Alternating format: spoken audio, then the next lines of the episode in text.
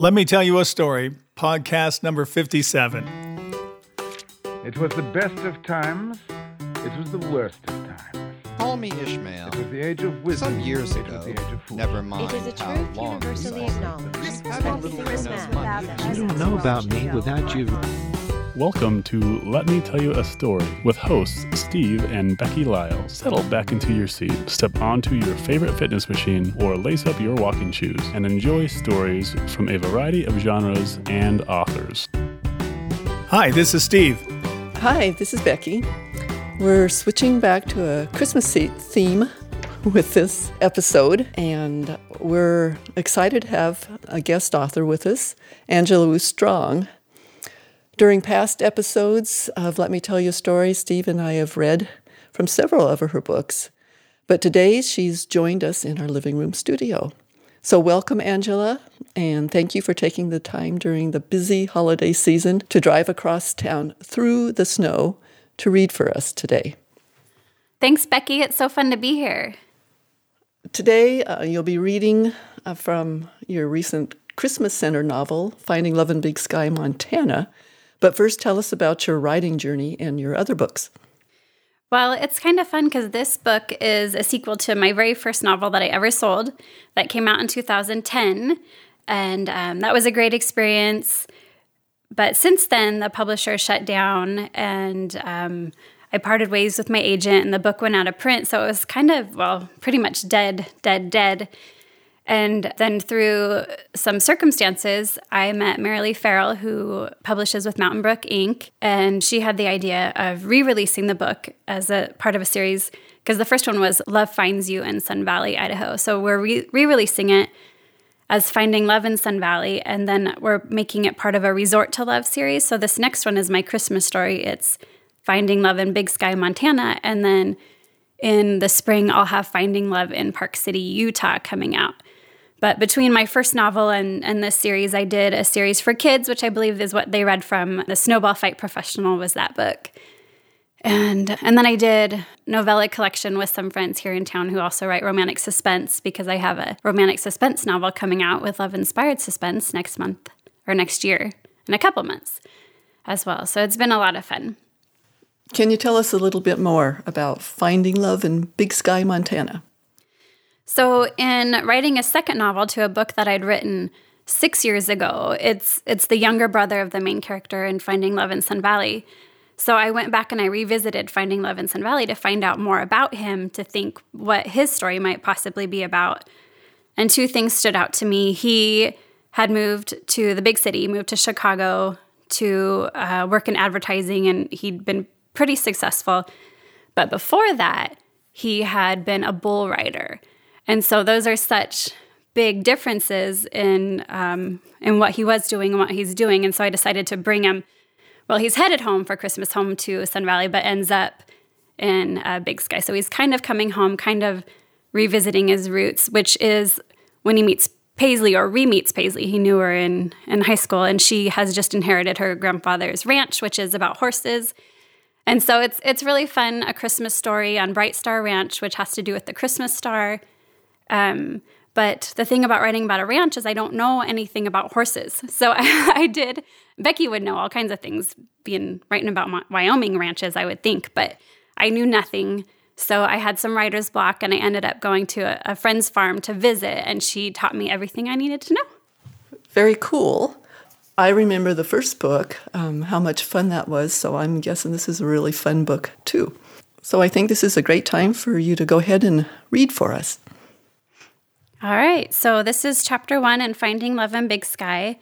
And I will say real quick that it is a fun book because Becky said she thinks it might be fun.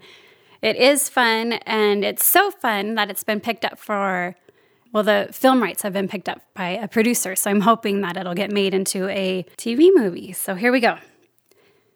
Paisley Sheridan pinned her last help wanted flyer to the bulletin board between an advertisement for breakfast with Santa and free ski passes to Military Appreciation Day. Maybe next year she'd have time for holiday fun, but this year she had work to do and she needed to hire someone to help her do it. She stepped back and took a deep breath. Was she really ready for this? Did she have what it took to reopen Grandpa's old ranch? Only one way to find out. Hopefully, she'd get a response to the flyers she'd hung all over town. For now, she'd reward her efforts with a sugar free cream cheese croissant and warm up with the cappuccino. She'd purposefully made the coffee cottage her final stop, as Dot and Annabelle were sure to want to play 20 questions. Let's see it! Dot clapped her hands and stepped from behind the counter to get a better look at the advertisement. Though the woman was close to Grandpa Johan's age when he died, she had more energy than Paisley.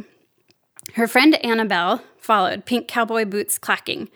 It's very lovely. How many people are you hiring? Paisley scrunched her nose. She only had the money for a single employee until the bank loan came through. If that wasn't enough, maybe she could recruit an intern. One person at the moment. I need someone to help me host birthday parties and guide sleigh rides while I get ready for the building expansion in the spring. Dot squealed. That sounds like so much fun! Hire me! Paisley couldn't help smiling at the memory of Dot trying to put a saddle on backwards the one time she'd visited the ranch. You already have a job. Oh, yeah. Annabelle smacked her business partner's shoulder before turning to face Paisley. So, what are you building? Talking about her plans made them much more real. This was really happening. Four cabins and a chapel slash cafeteria, and I'll be opening up the pond for ice skating in December to draw tourists and get publicity. Grandpa had it all planned, but never got around to it. Annabelle's fake red hair brushed her shoulders as she nodded seriously. I love skating rinks. Did you know I used to figure skate? Paisley laughed. Enthusiasm for life was contagious. I had no idea, Annabelle, but I can picture it. The woman would have been a beauty when she was younger, and out of the pair of store owners, she was the one with the tenacity to compete seriously. Dot was more the performer. Oh, you don't have to picture it. I've got photographs. Annabelle trotted out through the back door, presumably to the upstairs apartment she shared with Dot. Paisley glanced at her watch. Can I get a cream cheese croissant while I wait to see Annabelle's pictures? She enjoyed the socializing as much as she enjoyed the fresh pastries filling the air with their sweet scent, but her day demanded she enjoy them at the same time. Yes, yes, in a moment. Dot reached up to grab the brim of the knit newsboy hat she wore over spiky silver hair. But first, I have to show you a picture of my own. She whipped off the cap and spun to reveal where she'd shaved the back part of her head to have a cross tattooed on her skull. Paisley blinked in shock, thanking God that Dot was facing the other direction and couldn't see her reaction. Dot pivoted around. Paisley forced the corners of her lips to turn up in a smile. She had to say something, but what? I got a tattoo! That much was obvious, though the reason behind such an act was not. Why did you put it on your head? Dot shrugged. I figured if I didn't like it, I could grow my hair over it and nobody would ever have to look at it again. Of course.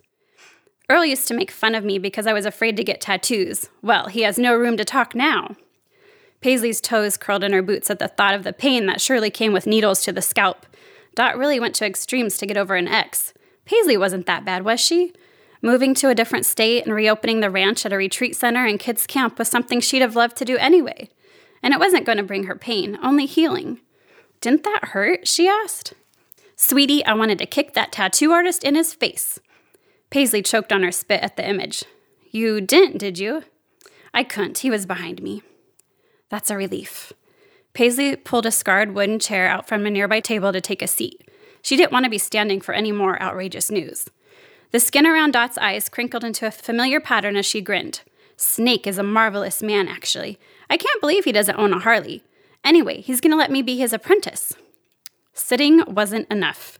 Paisley also needed to clean out her ears because she couldn't have heard that correctly. You're going to you're going to become a tattoo artist? Yes, sirree. It will have to be a side job. Good thing I didn't take your horse ranch position. Paisley stared. Good thing. But before I start at the tattoo parlor, Snake has me taking art classes first. Saved by the clack of Annabelle's boots. We're both taking art classes. Invite her to the Christmas art show this weekend, Dot.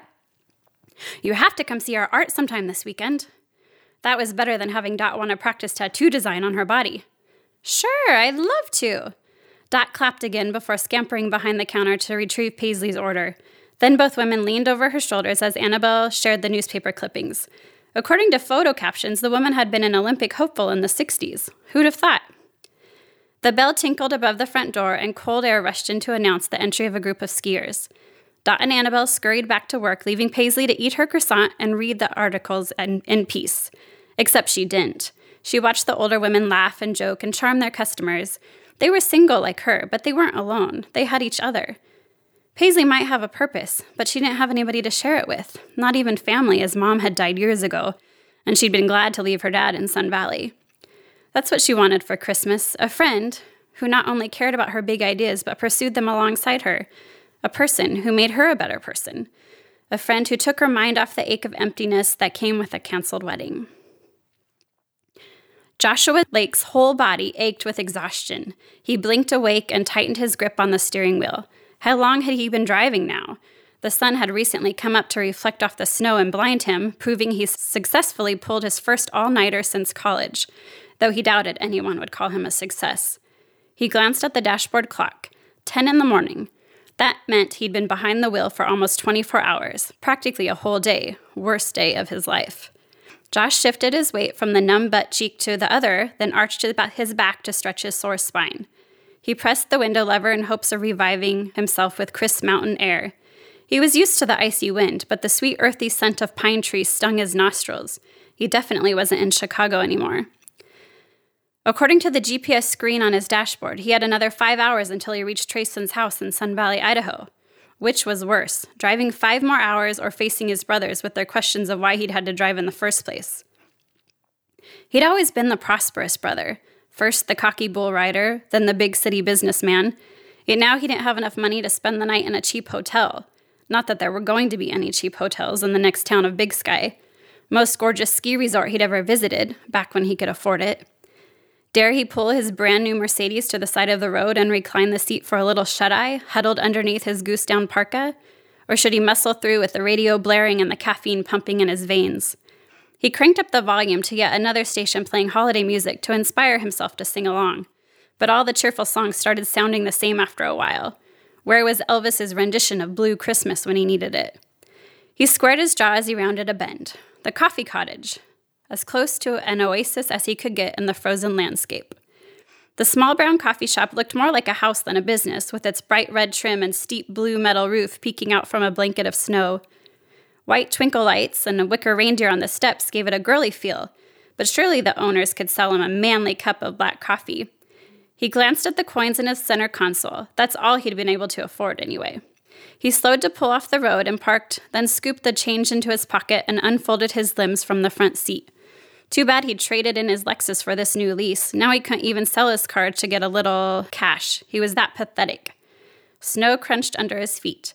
He'd forgotten what silence sounded like. It made him itch with apprehension. The bell over the bright red door jingled as he entered, slicing through the quiet like an alarm clock. If only he could wake from this nightmare. Joshua Lake. Someone recognized him? His nightmare was getting worse. That voice, that tone, where had he heard it before, and why was he hearing it in Big Sky? He scanned the room. Two grandmothers dressed like high schoolers twittered and gabbed from behind the counter. One glanced his way for a moment before focusing back on the group of men laughing at their antics. There, with her elbows propped on a nearby table, her amber eyes focused on him. Where had he seen those freckles before? Sheridan Ranch. Paisley Sheridan. She'd been a little behind him in school, in Sam's class, if he remembered correctly, and seemed to avoid him when he'd worked with her dad. He'd gotten the impression it was because she was disgusted with all the girls he dated as a teenager, but he was a changed man now. Not that Paisley's opinion mattered, or it shouldn't matter. So why did he cringe at the idea of admitting to her he was broke and alone at Christmas? He didn't actually have to admit he was broke, did he? He'd turn on the charm and keep the conversation focused on her. He'd make her like him, then maybe he'd like himself a little better. Paisley Sheridan, what are you doing here? Aren't you supposed to be on top of a Christmas tree this time of year? Paisley fought the urge to roll her eyes. He was calling her an angel? Figured. Most girls from high school would have blushed and giggled at such a line, but that had never been their relationship. And 10 years later, Josh should know not to expect anything else from her. What are you doing here? Aren't you supposed to be giving Mary a ride to Bethlehem? One corner of his mouth curved up as he sauntered her way. His eyes narrowed in scrutiny. Are you calling me an? Yes. Same old Paisley, same old Josh. A warm current zipped through her body, like that day when she was eight and she'd touched the electric fence even though Dad told her not to. This was worse. Of all the times for Josh to show up in her life, it had to be right after she swore off men. She'd wanted a friend, but not one whose kiss made her feel as if her blood sugar dipped too low. Of course, there was no reason they ha- ever had to see each other again. He was probably only in town for the holidays, maybe even on his honeymoon. After all, he'd been engaged the last time she'd spoken with, with his brother. Goodness, she shouldn't be thinking about kissing him at all. There wasn't any mistletoe around, was there?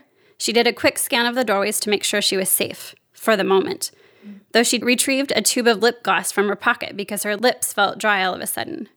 Seriously, what are you doing here? Vacation? He pressed. You must be doing well for yourself. Not yet, but she was living in a spot where others vacationed. That was pretty good, right? She'd tell herself it was. She glazed the makeup wand over her lips, then rubbed them together. I inherited my grandpa's ranch. He planted one palm on the back of the chair across from her and leaned onto it as if he needed it to hold him up. What an opportunity! Dot appeared. It is. Paisley's turning the ranch into a retreat center and camp. It's going to be great. I'd go work for her myself if I wasn't already training to become a tattoo artist. Paisley stuck her lip gloss back in her pocket. She might not have to talk to Josh after all. Dot could do it for her. Paisley would sit back and enjoy the entertainment of Josh's expression as he struggled with how to respond to the shop owner. His eyes widened, and they looked a little bloodshot for some reason. What an opportunity, he said again. Was he okay? Dot clapped her hands. Oh, Joshua, you have to see my tattoo. She whirled and removed her hat all in one motion. Paisley dragged her eyes from Josh to frown up at Dot. How did they know each other? You know him?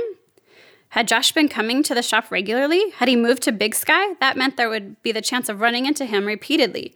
She might have to start starving her sweet tooth to keep that from happening. I do now.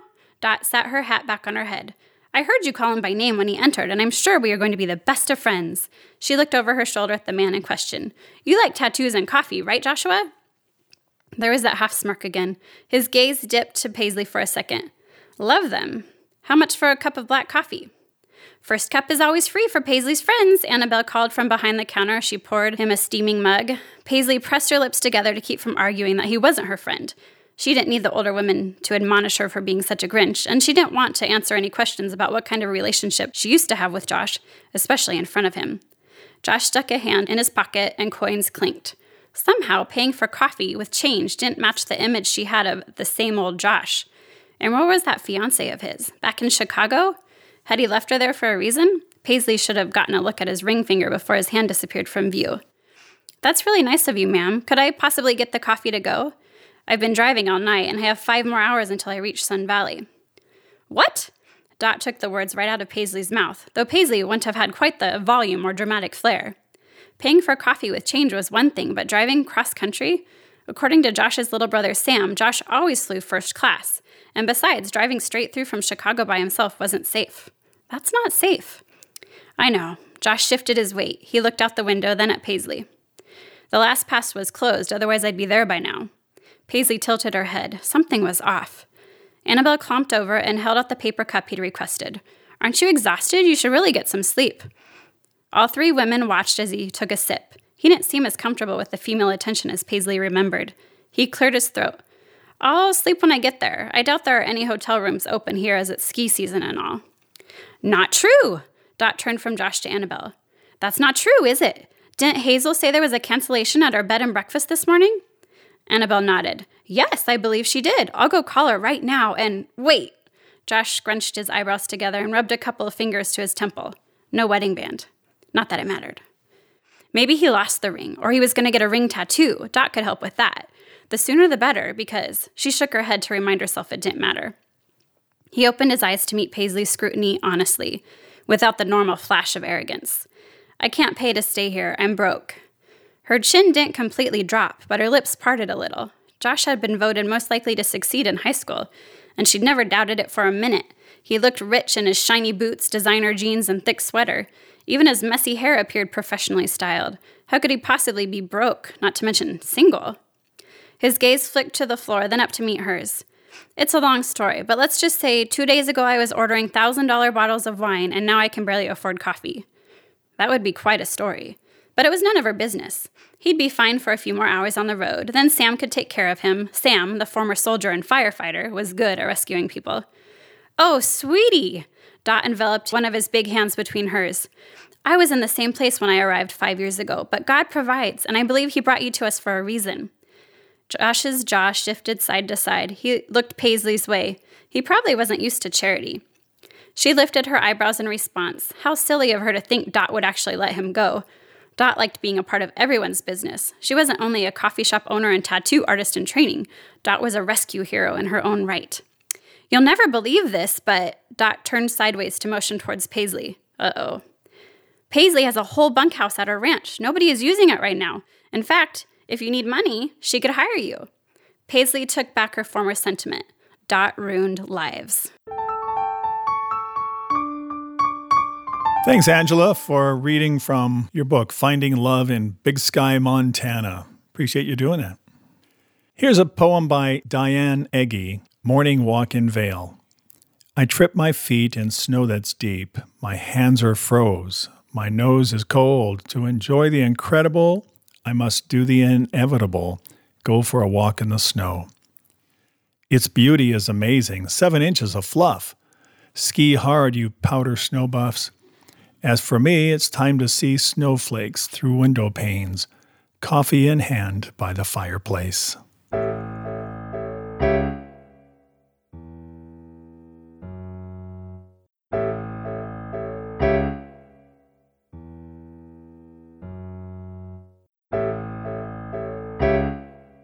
Thanks, Diane, for a fun winter poem. Diane's a friend from Wyoming we've known for a lot of years. We are privileged today to have a second author drive clear across town to read for us on this Christmas podcast. Sheila Eisman has written a children's Christmas story. We'll ask her to uh, read her story and then we'll have her share her writing journey and tell us her inspiration for this particular story. The Christmas Tin written by Sheila Faye Eisman and Allie Faith Putz, illustrated by Kathy Richardson. Four year old Lizzie, with her left hand resting on the frosting bowl and her right index finger dripping with peppermint icing, inquired of Grandma on this most special of Saturday afternoons in mid December. Grandma Bison, what's a memory anyway? I heard you and Mama talking about that all day long. I counted on my fingers, and I think you even used that word five times. That's a lot. Grandma said, Sweetie, it's like a special person or something in your life that you think about a long time after it happens. Do you remember the day you got to play dress up with your friend Gabby's mama's fancy clothes? Well, you made a memory that day.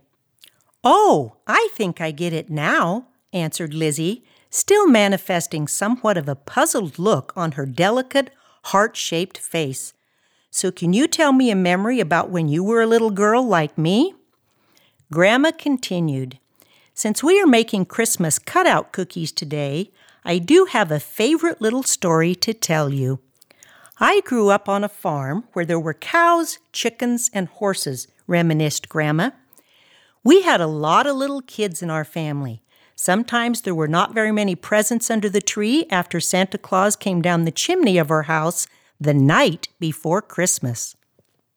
Lizzie, ever the quizzical one, interrupted her grandma with, Wait, maybe Santa won't be able to deliver our presents this year because we don't have a chimney. Uh, what's a chimney anyway? When Papa read me a Santa book, I think I saw a picture of one, but I'm not sure. It's such a funny word, chimed Lizzie, and it sounds like something Mama puts on our toast in the mornings for breakfast or that car thing that the neighbor kid Ian rides in the street.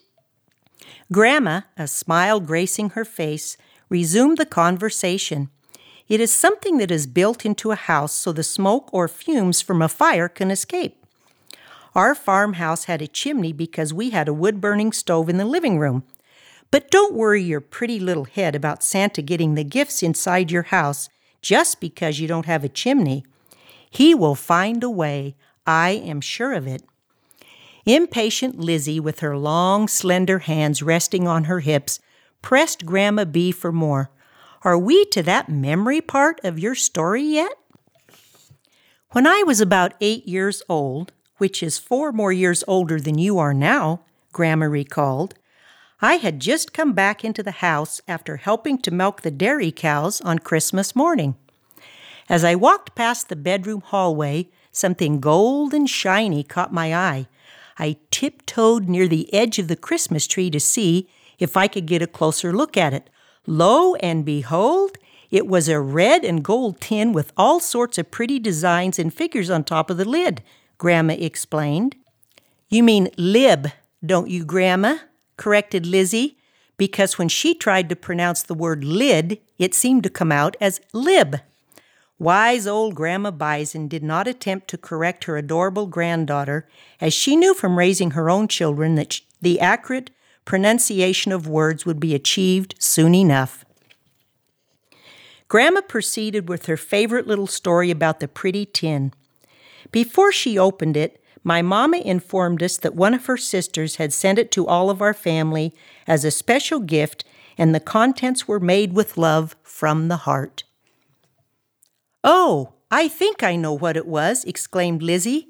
It was probably some doll clothes, because Tonty Peak made something for Lucy W.'s little dolly that had little red hearts all over it.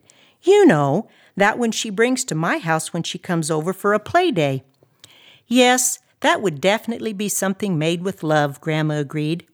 But in the colorful container sent by my Aunt Aline, my mama's younger sister, there was fudge with nuts decorated cookies, peppermints, slices of holiday bread, and even some old fashioned taffy made during a small town taffy pull.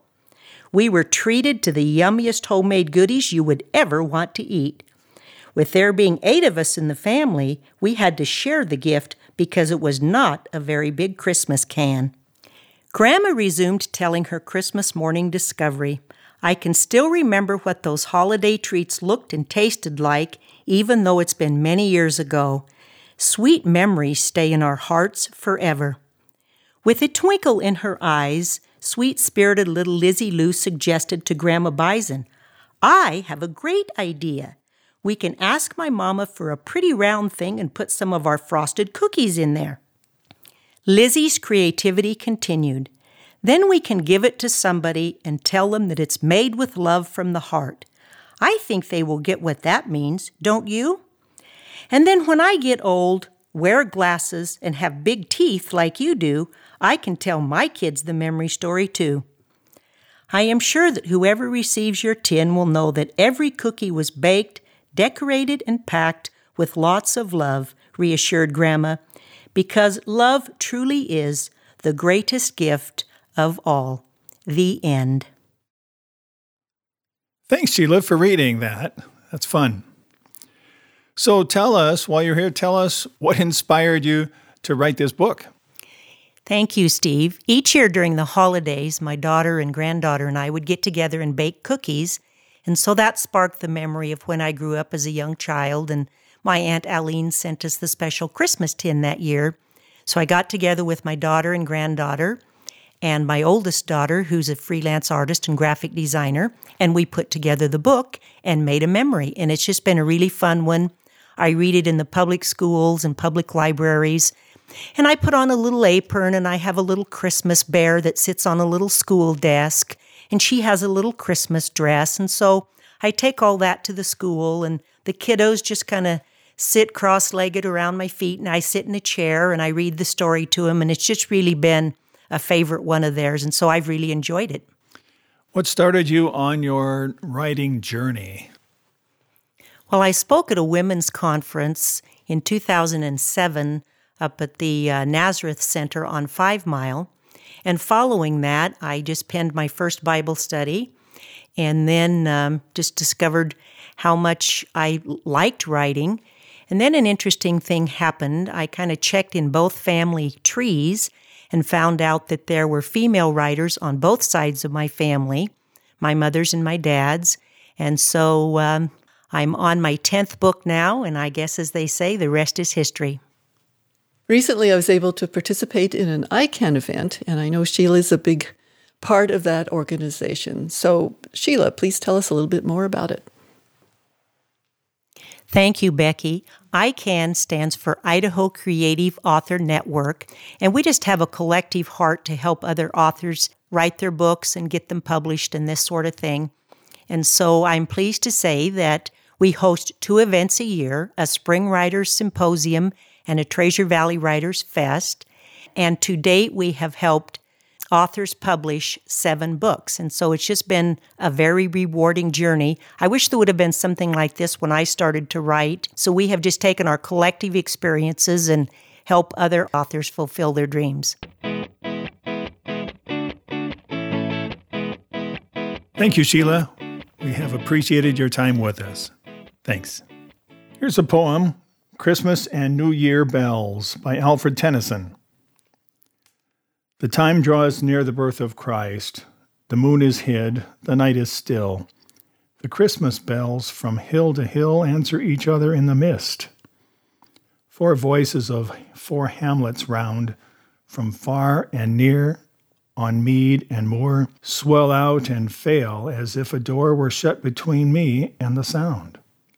Each voice four changes on the wind that now dilate and now decrease peace and goodwill, goodwill and peace, peace and goodwill to all mankind. This year I slept and woke with pain. I almost wished no more to wake, and that my hold on life would break before I heard those bells again. But they my troubled spirit rule, for they controlled me when a boy. They bring me sorrow touched with joy, the merry, merry bells of Yule. Ring out, wild bells, to the wild sky, the flying cloud, the frosty light. The year is dying in the night. Ring out, wild bells, and let him die. Ring out the old, ring in the new, ring happy bells across the snow. The year is going, let him go. Ring out the false, ring in the true. Ring out the grief that saps the mind. For those that here we see no more. Ring out the feud of rich and poor. Ring in redress to all mankind. Ring out a slowly dying cause and ancient forms of party strife. Ring in the nobler modes of life with sweeter manners, purer laws. Ring out the want, the care, the sin, the faithless coldness of the times. Ring out Ring out my mournful rhymes, but ring the fuller minstrel in. Ring out false pride in place and blood, the civic slander and the spite. Ring in the love of truth and right. Ring in the common love of good. Ring out old shapes of foul disease. Ring out the narrowing lust of gold. Ring out the thousand wars of old Ring in the thousand years of peace. Ring in the valiant man and free, the larger heart, the kindlier hand. Ring out the darkness of the land. Ring in the Christ that is to be.